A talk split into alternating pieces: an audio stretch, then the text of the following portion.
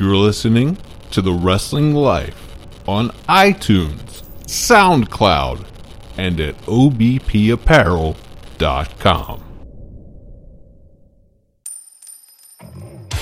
Hey everybody, it's The Wrestling Life. It's episode 160. We are in the middle of June of 2018. I'm Ethan. And I'm Liam. Back after a hiatus for various personal reasons. Liam, so much to talk about this week. And so much we can't talk about. Where would you like to start? We have some WWE stuff. We have a 7-star match from New Japan Dominion this past week. We have Chris Amon debacle, which, like, he didn't shoot himself in the foot by suing CM Punk and Colt Cabana. It turns out he shot himself, like, in the genitals.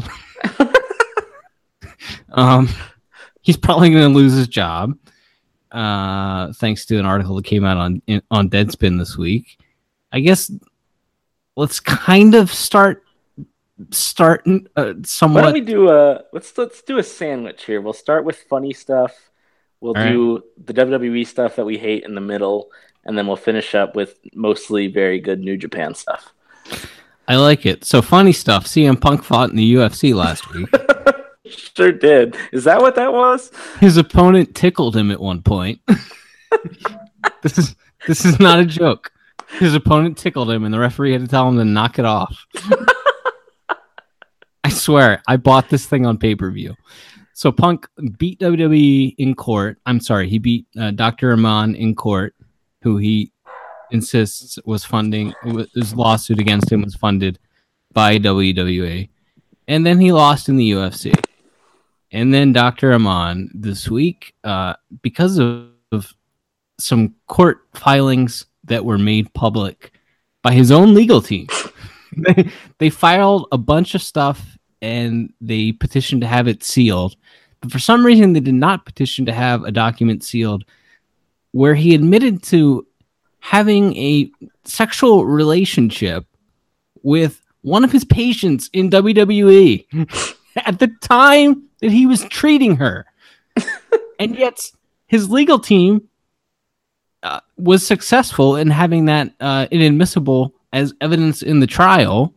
However, they did not seal it, and it's public. And when WWE was asked about it by David effing Bixenspan of all people, they said, "We were not aware of this. We will look into it and determine if any action is necessary." That is not a defense, a PR defense of a company that is standing behind someone 100%. That is the PR defense of a company that was blindsided. What do you make of any of this? It's all very funny. I guess we can start with the Amon stuff since that's more recent. Or it's technically not, I guess the fight was after that, but it's maybe the article is a little more recent. From the moment I read transcripts of their case, I didn't understand. They had nothing really to do with it. I think the jury who was shaking hands with Punk and Cabana afterwards clearly felt the same way. There was no reason for Cabana to be in that lawsuit other than they sent him a cease and desist, and he said no, and they got mad. And it's like, there's no way to prove any damages. They had no case. He kept his job, and his evidence that he was defamed was anonymous comments on Twitter. Yes, He got some mean tweets from people with very funny names that were read out in a court of law. And Mike C.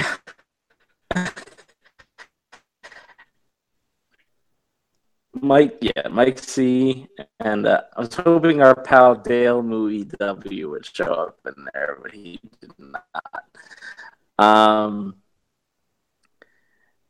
And I they had no case. All that happened was they lost embarrassingly. They asked for a ridiculous sum of money in damages, and then they lost, and as a result of this case, all he's got to show for it is, yes, he's probably going to lose his job.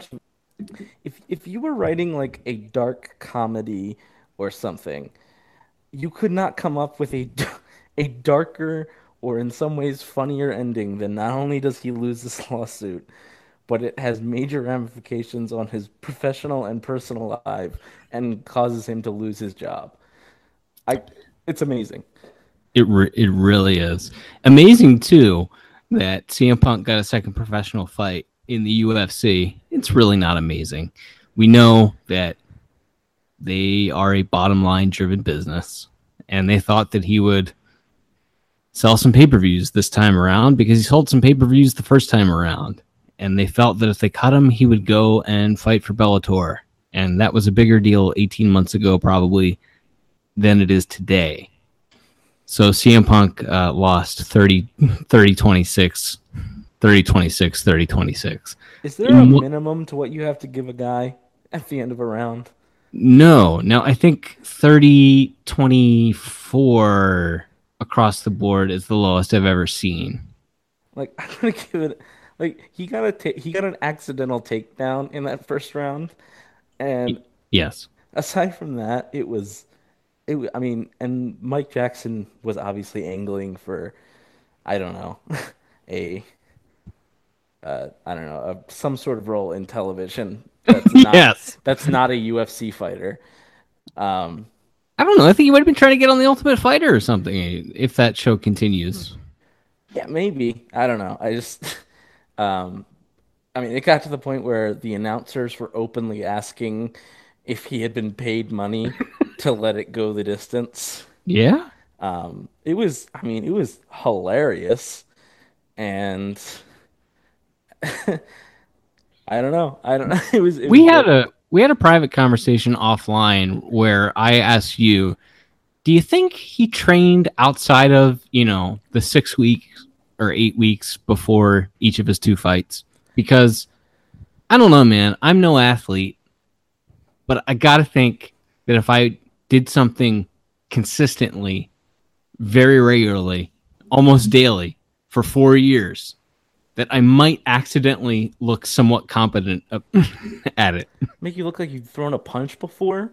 Yeah. Or like, yeah, I would guess his training was like, I imagine he trained real hard for the month or whatever before his first fight. And then he trained real hard, and then he didn't train at all until they announced his next fight. And then he trained again for another month. That's what it looks like to me. Or is it, he's 39 years old now, and his body is destroyed from 15 years of hard professional wrestling? I mean, only CM Punk can answer that question.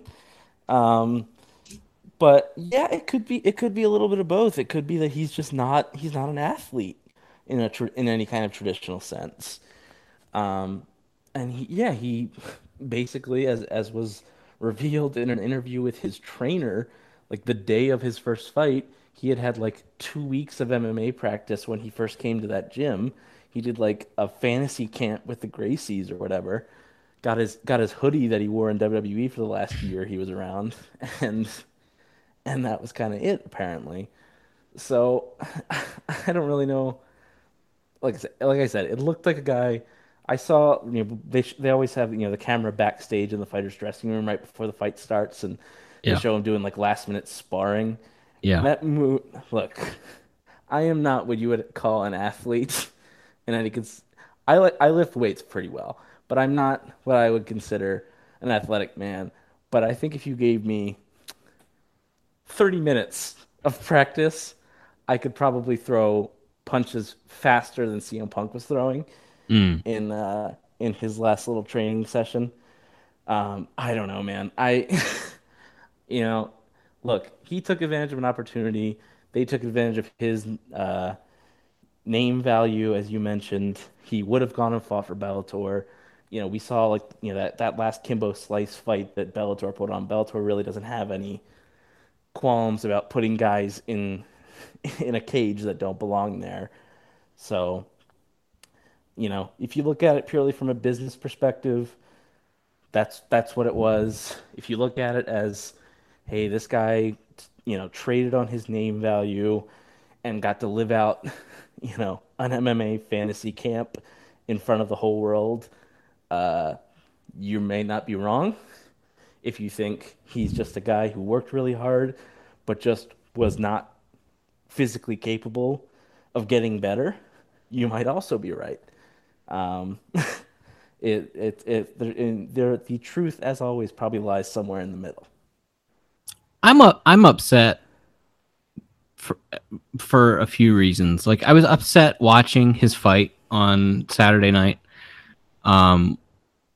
You know, towards the end of the second round, maybe, where he was just getting pummeled in the head repeatedly. And I'm thinking, dude, you have millions of dollars. Why are you doing this? Why do you think so little of yourself that you think the only way you can make money is to allow yourself to get punched in the face? And then it's like, well, I know it's not really all about that, but I just didn't want to see him get the crap beat out of him because I didn't want to see a guy get the crap beat out of him.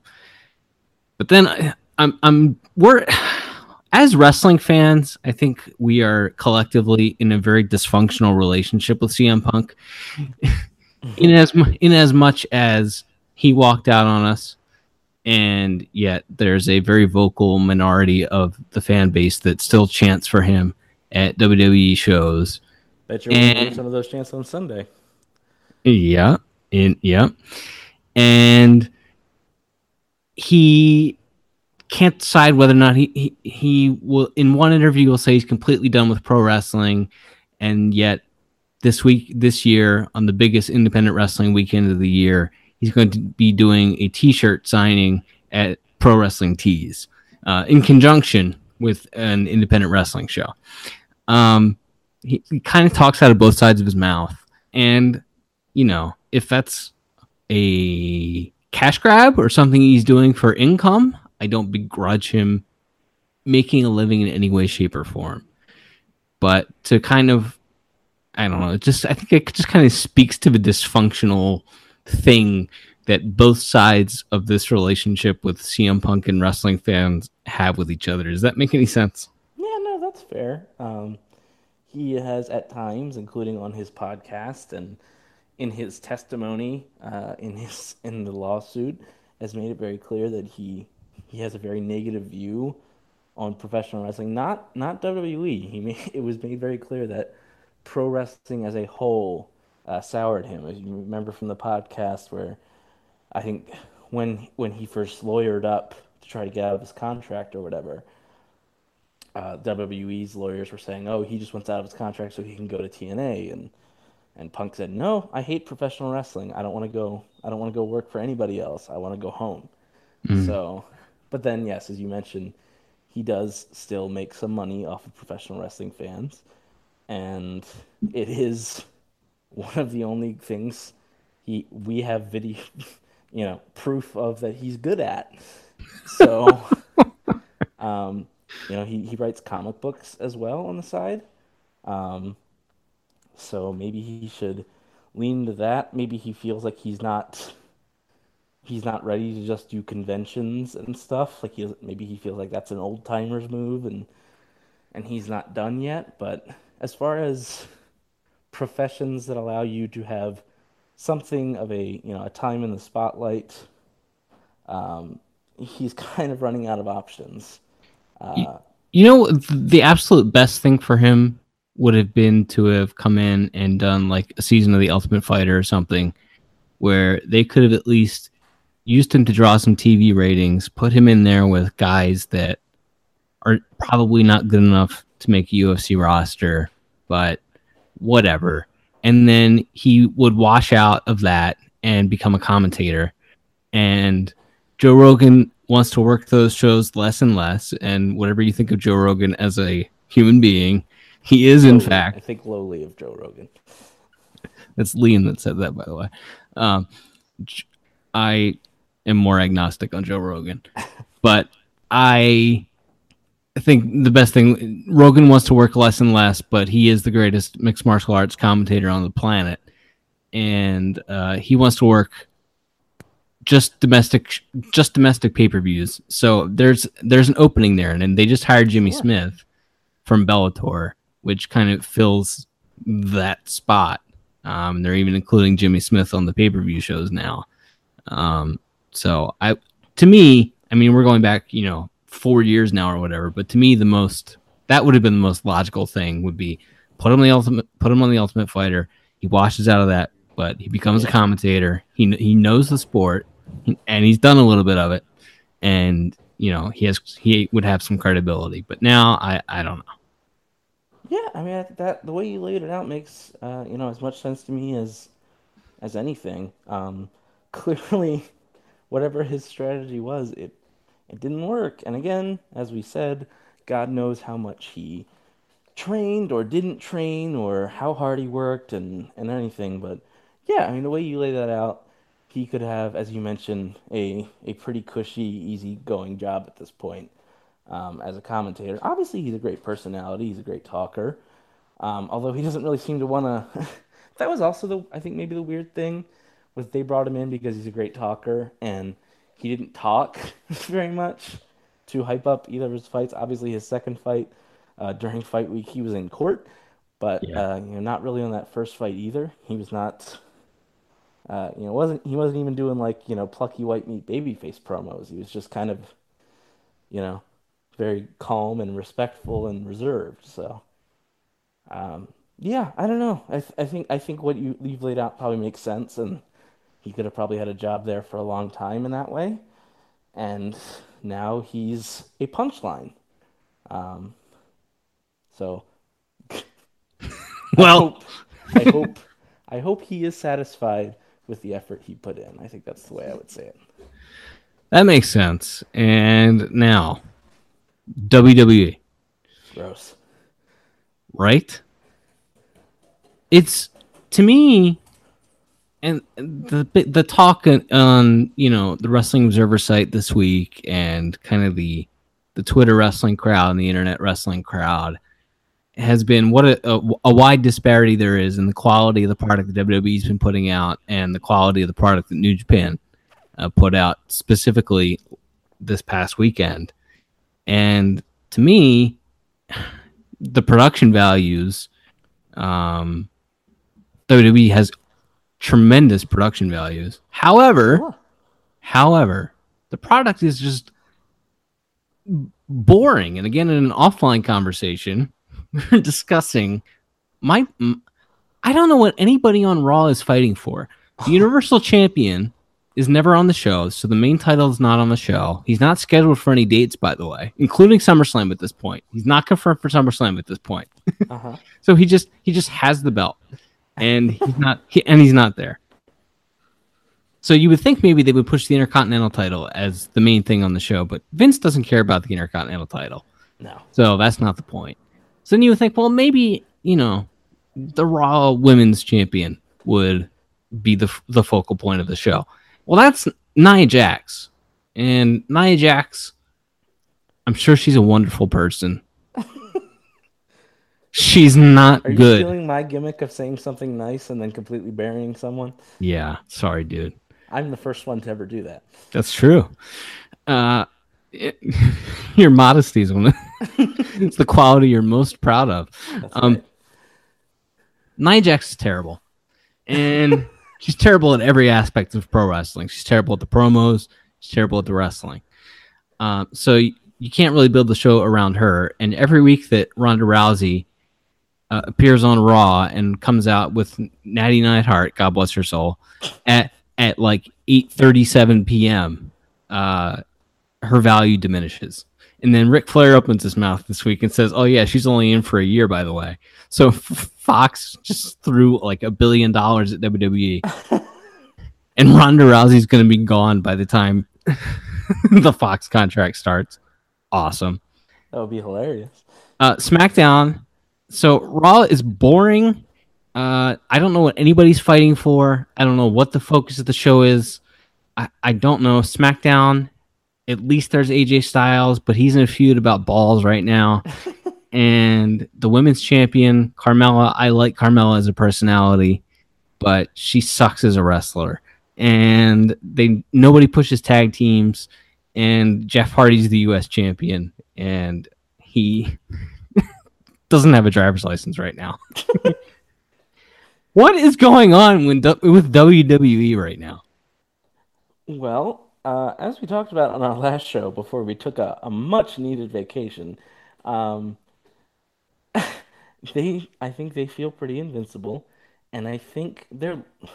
Look, I don't know anyone on that writing staff personally, so I don't want to accuse them of being a lazy hack. I am not saying that they're lazy, bad writers. I'm not saying that the people booking the shows are lazy. And you're not part of the Fire Road Dogg committee? No, because if Road Dogg wasn't there, they'd plug in one of Triple H's other friends. Billy Gunn would be running SmackDown. You know what I mean? Like, the idea that it's Road Dogg's fault. It's like, you think it was Road Dogg's idea to put the title on Jinder Mahal last year? Probably not. You think it was Road Dogg's idea to do that terrible Face of America gimmick with Kevin Owens? No, I'm guessing it wasn't. Just a guess. I swear, if I were Kevin Owens or Sami Zayn, I would quit. Yes, we mentioned this on the last show. It has been the Sami Zayn obstacle course on Raw this week didn't light your world on fire. No, it didn't. Yeah.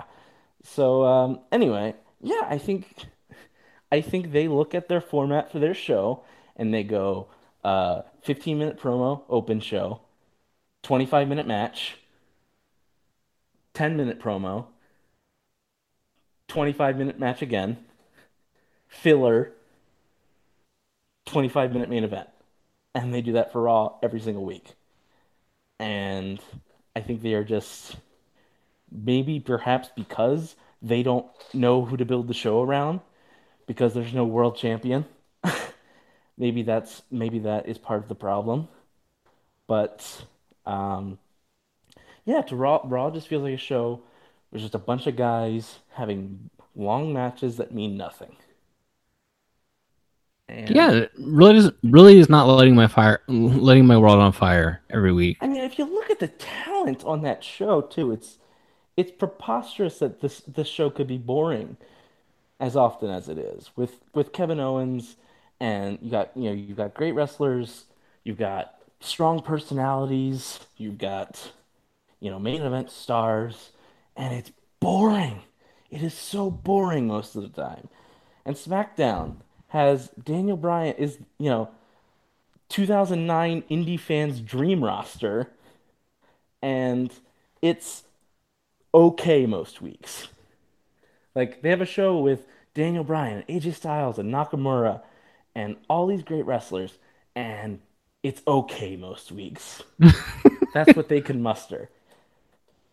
Yeah, it's not good right now. It's not good right now.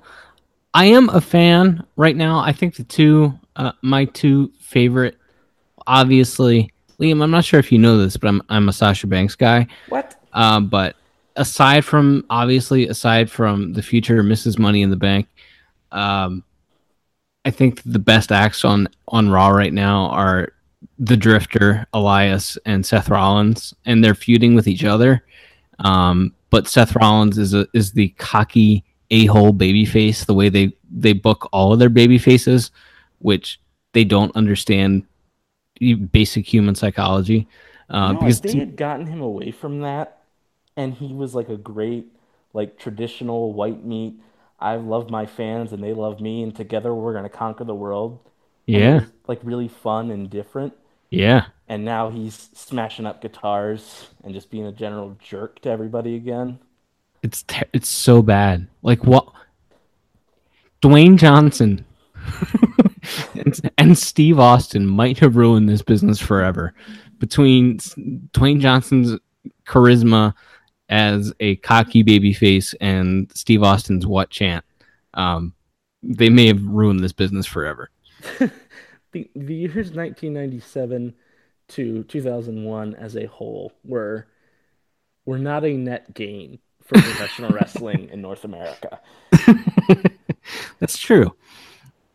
Japanese wrestling, however, is undergoing a bit of a renaissance right now. And New Japan clearly is looking to expand globally as they put their two top singles championships on Kenny Omega and Chris Jericho this past weekend at Dominion. Chris Jericho, crazed brawler, has reinvented himself yet again. He wears a fedora now. He's changed too. He wears eyeshadow now. Yeah. What do you think of the Dominion show? Obviously, I covered the show live for WrestlingObserver.com, and I think the main event was the greatest match I've ever seen. And as I tweeted after the show, actually, is probably the tweet I've gotten the best response for ever in my entire life. I said that obviously I think wrestling can be deeply personal sometimes, and there are matches that personally mean more to me than that match did. But as far as performance art being executed at the highest possible level, I think that Kenny Omega and Okada put on the greatest match I've ever seen this past weekend. What do you think? What do you think of the show? What do you think of the, you know, the famed 7-star main event? And what do you think about New Japan expanding globally with Omega and Jericho as kind of the faces of that? It's interesting because I heard a lot of people for, I would say, over the last year, really probably when they first started doing the, when they first announced the first Long Beach show last year, where people, like smart people in wrestling, like if you're going to expand to America, Kenny Omega's got to be the champion. Like you gotta have him be the champion. Now, generally, I look at that and think that's sort of the same mindset that WWE had when they made Jinder Mahal their champion. In that, people, if you were live in India and have the means to be a customer or a patron of WWE there, you're probably a fan of the same people that are pushed on TV. So there, and you know, I read testimonies from people in India who said that, you know, Brian Alvarez got some feedback. I remember him talking about it at the time, saying, "Yeah, we like the guys who are pushed. We like Roman Reigns. We like John Cena. We like Triple H. We like them so much they put Triple H over Jinder on that India tour." It's remarkable. Beautiful son of a bitch. He's so incredible, isn't he? Yeah, he's great. And so I didn't necessarily think, oh, well, you're trying to expand into North America. Kenny Omega needs to be the world champion. You need Jericho. It's like people that are fans of your product and are passionate about your product are going to be fans of what you put forward. They've spent the last 2 years telling you and showing you that Kazuchika Okada is the greatest IWGP heavyweight champion there's ever been. And so I didn't go into that match thinking, well, Kenny's got to win here because they have those North America shows coming up, and you know he's got to win the title here. So at the end of it, it kind of felt a little bit to me like the end of Hogan Warrior, ooh, where you're supposed to be looking at the celebration in the ring, but your eyes are kind of drawn to the guy who lost. Mm-hmm. That's for me. Now, I like Kenny Omega. I like the Young Bucks. I'm a big fan of the story that they told, which, by the way, we talk about lazy storytelling in WWE. This Kenny Omega story has been going for years. I mean, it was the culmination of, you know, everything from Kenny turning on AJ Styles and moving up to heavyweight, to winning the G1, to the 3 matches with Okada, to the beginnings of the feuds with Cody, to the Golden Lovers reuniting. It all culminated in one moment. As a story, it was about as close to perfect as I can imagine.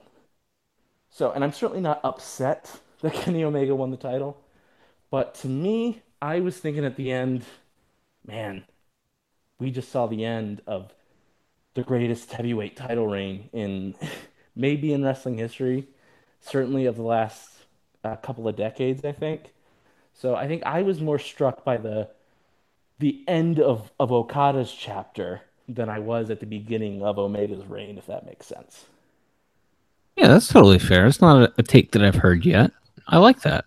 And it's I was talking with our friend Josiah on Twitter.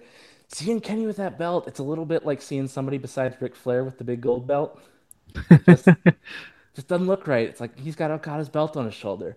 Now, as you and I had talked about, the only option if you were going to keep that title on Okada for them, I think, would have been you got to build up like 6 or 7 new guys for Okada to fight because he's run through everybody 3 or 4 times already.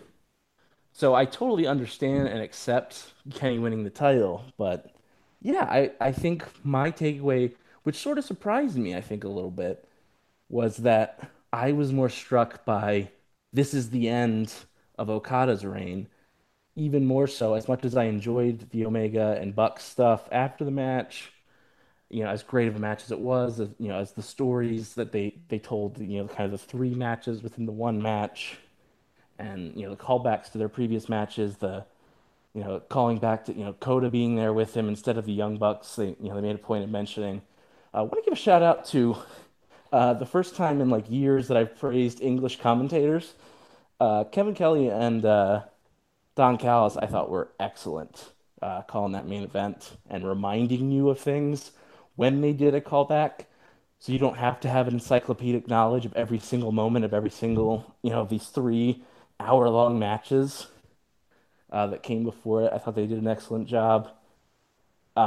So it's as close to perfect as possible. But yeah, I guess they feel as they're going to try to expand a little more into North America, that they want big stars, and specifically two boys from Winnipeg are holding their top 2 titles. What do you think of this Jedi mind trick that Jericho has played on crazy old Vince, where he's working for New Japan, but he won't work any shows in the United States, as if that matters in a world where there's a global streaming service? I think Jericho's really smart. And I think Vince McMahon is an old man. And I think that's kind of it. And I thought it was also interesting, Jericho, in the interview he gave where he explained that he felt like it would be a slap in the face to Vince, he also made a point of mentioning, it's also because nobody in the United States besides WWE is going to pay me what I think, you know, what I want. Yep. So he's like, so Japan doesn't, you know, New Japan's not going to bring him in, you know, on a six-figure payday, or, you know, Evolve or something isn't going to bring him in and pay him 6 figures for, you know, 1 or 2 shots. So I thought, as much as people pointed to the, oh, he doesn't want to wrestle in the States out of respect to Vince, it's like, to me, the more interesting or the more poignant line was the next line where he said, I don't want to cheapen my brand, and if I work U.S. Indies, I will have to charge way less. Yeah. Sometimes I think Jericho gets a couple of drinks in him and says too much. I think really that's a theme. It's a theme of a lot of his books, actually, is that he has a major alcohol problem and doesn't know it. There's a great story in his second book where he gets in a fight with former Orioles pitcher Scott Erickson. I've never had an occasion to bring that story up, but I forgot. We're a Maryland-based podcast, so I'd forgotten about that until you mentioned it. The completely random story of him getting in a fight with the second best Oriole pitcher of the late 90s. Yeah, stuck with me. But yeah, there's plenty of that in his apparently his 2 most recent books as well. And yeah, you might be right, but yeah, Chris Jericho, 47 is he now? At least 48, maybe. But yeah, He's the Intercontinental Champion. They're apparently going to do him and Evil. And I don't know. Did you? I like Evil, man. He's really good. I like Evil. I like him as a tag guy. Although I think in the long run, I see money in Sonata as like a top guy. Oh, Sonata's great. And so I think in the long run, maybe it would be good for Evil to move into that like never open weight parade of guys with Goto and I'm not going to say who the current champion is, but just know he's not a good person. Can we just throw the never open weight title into the Sea of Japan, perhaps while it's around its current title holder's waist? I'd be okay with that. I see no value in that belt. And clearly they don't either, because look who's on. But yes, overall, a very good show. The Young Bucks are, they're big now. They won the heavyweight titles for the first time. And yeah, it's easy, as we've mentioned in the past, to really get bogged down if you watched a lot of WWE. So having this thing off to the side that is fun and athletic and different and doesn't make you feel stupid for watching it, it's nice. And speaking of that, you saw a man dressed like a dinosaur wrestle this week. I did. Check out the Lionsgate Project show on New Japan World, Lionsgate Project 13 show, to see Manabu Nakanishi offer a man in a dinosaur costume a handshake, and then the dinosaur turns around and offers him his tail instead. Tremendous. Yeah. Manabu Nakanishi, though, I never need to see wrestle again. Fair enough. He's 51 years old, and he looks every bit of it. Those guys, maybe they can just stay in that New Japan Rumble, come out once a year, and yeah. I think he's at that stage now. Tenzan is at that stage now. Goto can still go. Nagata can still go. I think Kojima's hurt right now. Kojima's hit or miss. Tanahashi can pretty much still go. Yeah, but now I'm just naming wrestlers. We've reached that point of the show. So on the things that we can't talk about this week, I'm not going to talk about how I'm watching old WCW from 1990, 1991, and 1992, and how the Steiner Brothers are awesome, and how American Alpha should be the 2018 version of the Steiner Brothers. Is there anything else that you do not want to talk about? I am certainly not going to talk about Corey Graves being a giant bee on Twitter after CM Punk's fight. Nor am I going to talk about Ricochet and Lio Rush having a Twitter beef, which may or may not be some sort of lame worked angle. Definitely not going to talk about that. Nor will I spend 5 minutes talking about how Twitter beefs are lame and how Twitter...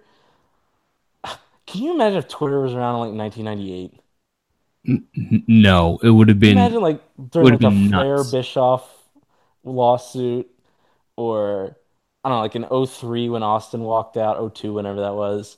Yeah. Or, you know, Hogan and Russo and Bischoff and their weird lawsuit, or, like, any of that stuff. Like, can you just imagine? First of all, can you just imagine the photos and stuff that would have been... That, from, like, wrestlers at strip clubs, or, you know, worse. maybe good, fortunate for some of those men that the Me Too movement didn't start until a little more recently. Yeah, I mean, that's totally a real thing. We got a little weird, but again, we are not talking about that. That's right. We're not going to talk about that. I'm not going to talk about the fact that I really want to try to like Corey Graves so badly, and I try to stick up for him on this show, and he just makes it impossible to defend him. And I'm not going to talk about how badly I want Charlie Caruso to be good at her job, and how I think she has it somewhere inside of her, and yet WWE has just beaten the charisma out of her. And we're not going to talk about why Kathy Kelly is only occasionally on television, and yeah.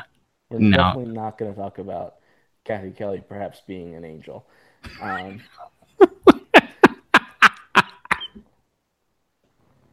No, we're not going to discuss that.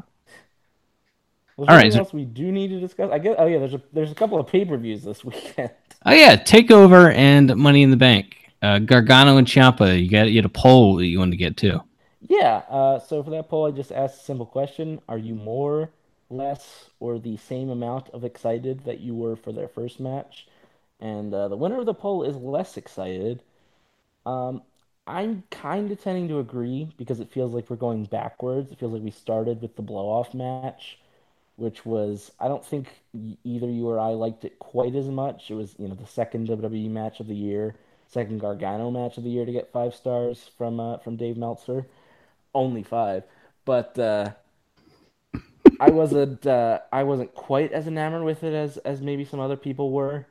But it was very, very good, and it had a great finish, and it was, built up to be seemingly a blow off to this, almost year-long storyline, and then they just kept feuding.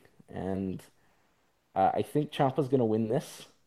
Point being, by the way, yes, as I said, our lovely Twitter friends and listener voted, as they are less excited, if I didn't already say that. But I don't know. How are you feeling? I feel like we talk about this every time a takeover comes around. We say we're not that excited, but then it comes on and it's the best show WWE puts on all year. You think we're in for another, instant classic, or I'm sure it has a little more labor? I'm sure it's going to be a blowaway show because they all are. I've not seen a bad takeover yet. I'm sure it's going to be great. And I'm actually going to a concert on Sunday night, so I'm not going to get to see Money in the Bank, at least live. So to me, this is going to be, and I'm covering New Japan Live on 5:30 on Sunday morning. So it's just going to be, but to me, the biggest show of the weekend is TakeOver, and definitely not the never open weight title match that I get to cover on Sunday morning at 5:30 a.m. Yeah. And I'm missing Money in the Bank. So sounds like a good weekend for you. Yeah, I mean, I think the show is gonna be very good, and I think the match, like as always, I'm sure the matches will be very good. I think Ciampa's gonna win this one. I think friend of half of the show, EC3, is probably getting involved and costing Gargano the match, and and then maybe Ciampa will go on and challenge Aleister Black for the title, since they don't really seem to have strong contenders ready for him. So you don't think it's Lars this time? No, I do not. I don't know in a world, because they seem very often on the main roster, they get one guy and they go, okay, that's the guy who fills that role. We don't need another one. It's like, we can't have Cassius Ohno on the roster because we already have a fat guy.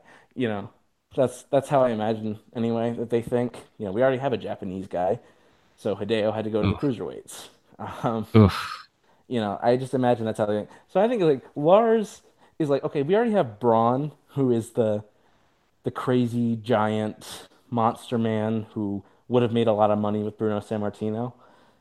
And so, like, I feel like Lars is going to go up there, and he's going to be, if he ever gets called up to the main roster, he's going to be at that Baron Corbin level. Like, he'll be protected to an extent because he's big, but they've got their one, like, top giant now that's going to replace Big Show and Kane, and all the other big guys are just going to be, big guys. Lars has like 20 times the charisma of Corbin, though. He at least has that going for him, and I appreciate that he, as you put it once, is taking my Sasha Banks lover gimmick to its logical conclusion. He's going. He's not afraid to tweet about her looks on Twitter. I think I see dollar signs in Lars. You excited to watch him go up to the main roster and lose to a spear? Is that what you're telling me? I guess, yeah. What do you think of Baron Corbin's new look? Somehow he looks worse. Part of it is that he didn't shave his, I guess that's a beard. I don't know. And so the beard was longer than the hair, but kind of looks like he just turned his head upside down. He looks like his head. He looks like a penis. His head looks like a penis. And as you pointed out to me, we discussed this briefly off the air. Not his head, but the idea of him losing his hair. This is about 300th on your list of gripes with WWE, but he couldn't. I don't know. Somebody couldn't have beaten him in like a hair match or something. Like, I mean, he just shaved his head for no reason. That's Southern. It's too Southern wrestling, It would be too entertaining. We need to have, Roman and Seth wrestle Jinder and partner for 25 minutes. We have no time for like a 3-week storyline where like No Way Jose or somebody and Baron have a hair match. And we got to get his head shaved. We didn't have the time. We have to get our Be a Star videos on too. Oh, it's just this month is a Special Olympics month. Oh, that's right. I've seen some of the definitely not at all coerced Twitter videos that people have been putting up about it. No, I'm sure good luck to the The talent does a lot of very good work. Absolutely. For all with all of these charities, and you can question the motives of why the company organizes these events, but it's still the talent gives their time, and I think that's cool. Yeah, no, I don't think you need to question the motives of the individual wrestlers here. I'm sure they're happy to spend again what they'd they could be doing media or perhaps having some free time or doing other projects, and as you mentioned, they're choosing to spend some time with obviously some kids who have definitely earned a happy day or two. So yeah, that goes to our previous discussions of nuance being a thing that doesn't really exist anymore. That's true. Speaking of a kid that does not deserve a happy day or two, Kim Jong-un. What do you think of him? What do you think of him meeting with WWE Hall of Famer Donald Trump and WCW pay-per-view headliner Dennis Rodman this week? Is everything is wrestling? Absolutely. Well, that's the thing. There's always some connection, but these are pretty overt. Yeah. Well, I think it's a good thing. I think being nice with those guys and maybe trying to bring an end to a war that has hurt a lot of people in that region is only going to be a good thing, whether there's any sort of lasting peace or denuclearization or whether or not the people that are currently attempting to broker said peace are the people that are capable of it are all probably topics of debate for another day. But as a whole, it's a very basic first step and doesn't mean that anybody involved is a good guy. Doesn't mean that you need to like that person personally, and it doesn't mean you need to ignore some of the things that Kim Jong-un has done while in power. But I think you can look at this if it's less likely that the world is going to blow up, I think that's a good thing. It's a net positive. Well, we've discussed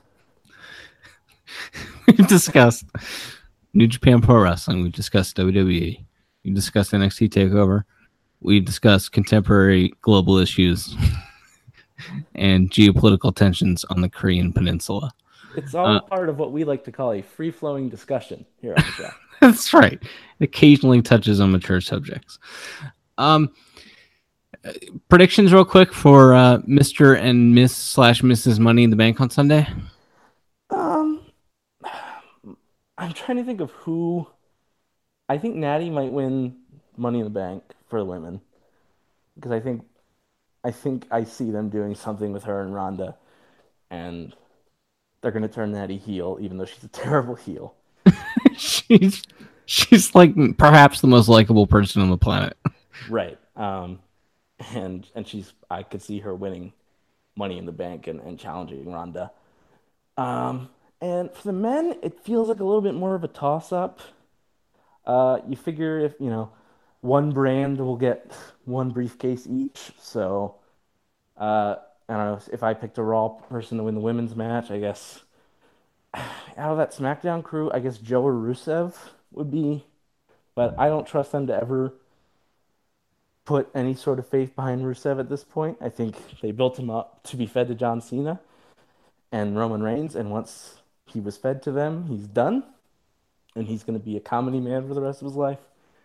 So I'll go Joe for men's. You have any inclinations? Really don't have any different thoughts. I like Joe, and it feels like they haven't kind of pushed him back down the card, even after kind of being done with him at that top level, or you know, he lost to Brock once. He lost to Roman once. And they didn't beat him like a drum. So, yeah, I could see that. And the women, I don't know. I look at the, you know, I guess currently Sasha's still a babyface. And I look at Becky, who's a babyface, and they're doing promos talking about how they are going to win the briefcase. And just think, well, that you're really going to undercut them if you have them cut these promos where they vow to win the thing and they don't do it. Ethan, one of their favorite things to do is undercut Becky Lynch, though. I know, they hate her. It's like their favorite pastime. She's like the greatest babyface in wrestling, and they hate her because she talks funny. Like, yeah. And it's not even that she is bad at talking. She's a good babyface promo, and she's funny. Like, they they think she sounds funny. Yeah. What? And Sasha, of course, has the things going against her, which is that she doesn't look like Charlotte. That's always going to hold you back. Yeah. Yeah. So for that reason, in fact, actually, I think Charlotte is going to win the Money in the Bank. Just because you're not going to be wrong betting against the blonde woman in the match. I do think Sasha's going to be on the front of the video game this year, though. Oh, interesting. I hadn't even thought about that, obviously. But all right, so yeah, that's that feels like it's something that's ready to happen. Yeah, I think I'm just kind of piecing some things together, but that sounds creepy. I don't. Can we stop? Can we stop doing this show now? All right. You know, we didn't play the intros, but boss time just sort of sprung up around us here.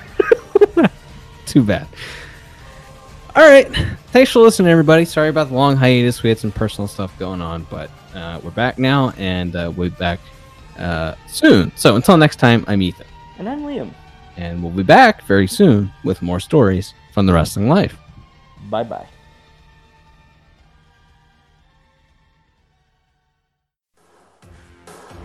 Thanks for listening to The Wrestling Life, a part of the Elite Podcast Network at obpapparel.com. For other podcasts like this, head to obpapparel.com. The Wrestling Life is brought to you by OBP Apparel. For Baltimore's best local sports gear, head to obpapparel.com. Whether it's baseball or football season, we've got you covered with Baltimore's best local sports gear. That's obpapparel.com.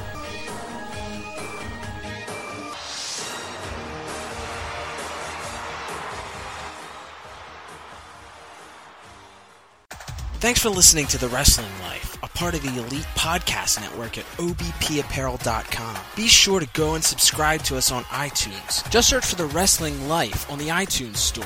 Make sure you leave a review and tell us how we're doing. Also be sure to follow the guys on Twitter at TWL_podcast for live tweets during wrestling events and other hilarity throughout the week. That's at TWL_podcast. Now back to the guys.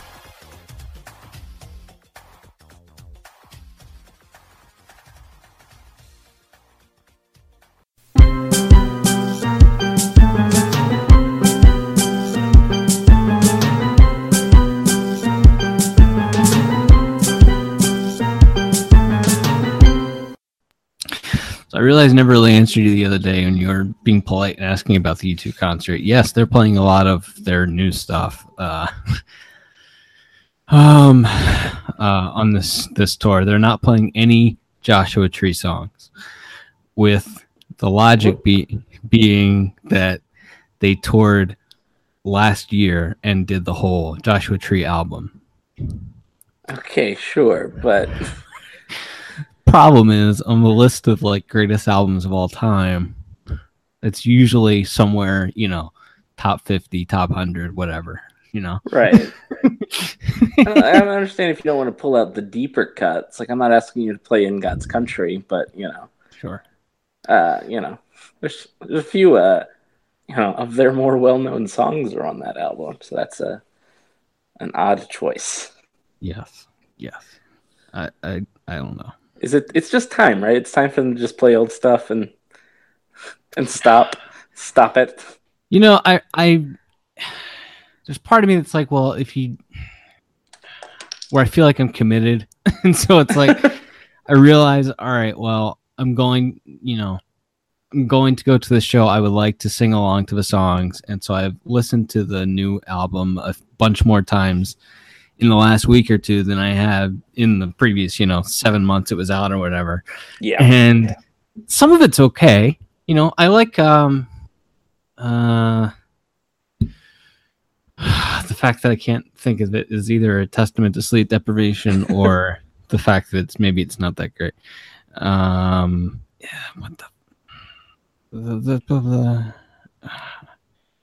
Get out of your own way. Okay. Yeah. I like that one's okay.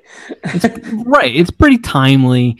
And to me, reading about the stuff behind it's Bono writing a letter to his and Edge's daughters, where he's like saying, okay, things are screwed up in the world right now. Don't disengage. It would be easy to disengage with everything, but don't disengage. You got to fight, and I can help you, but it's your fight.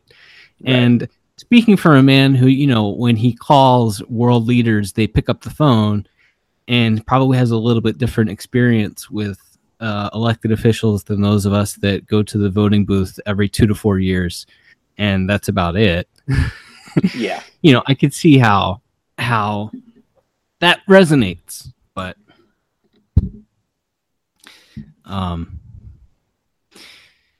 yeah, there's not a lot of like. The first single, Best Thing About Me or whatever. Yeah.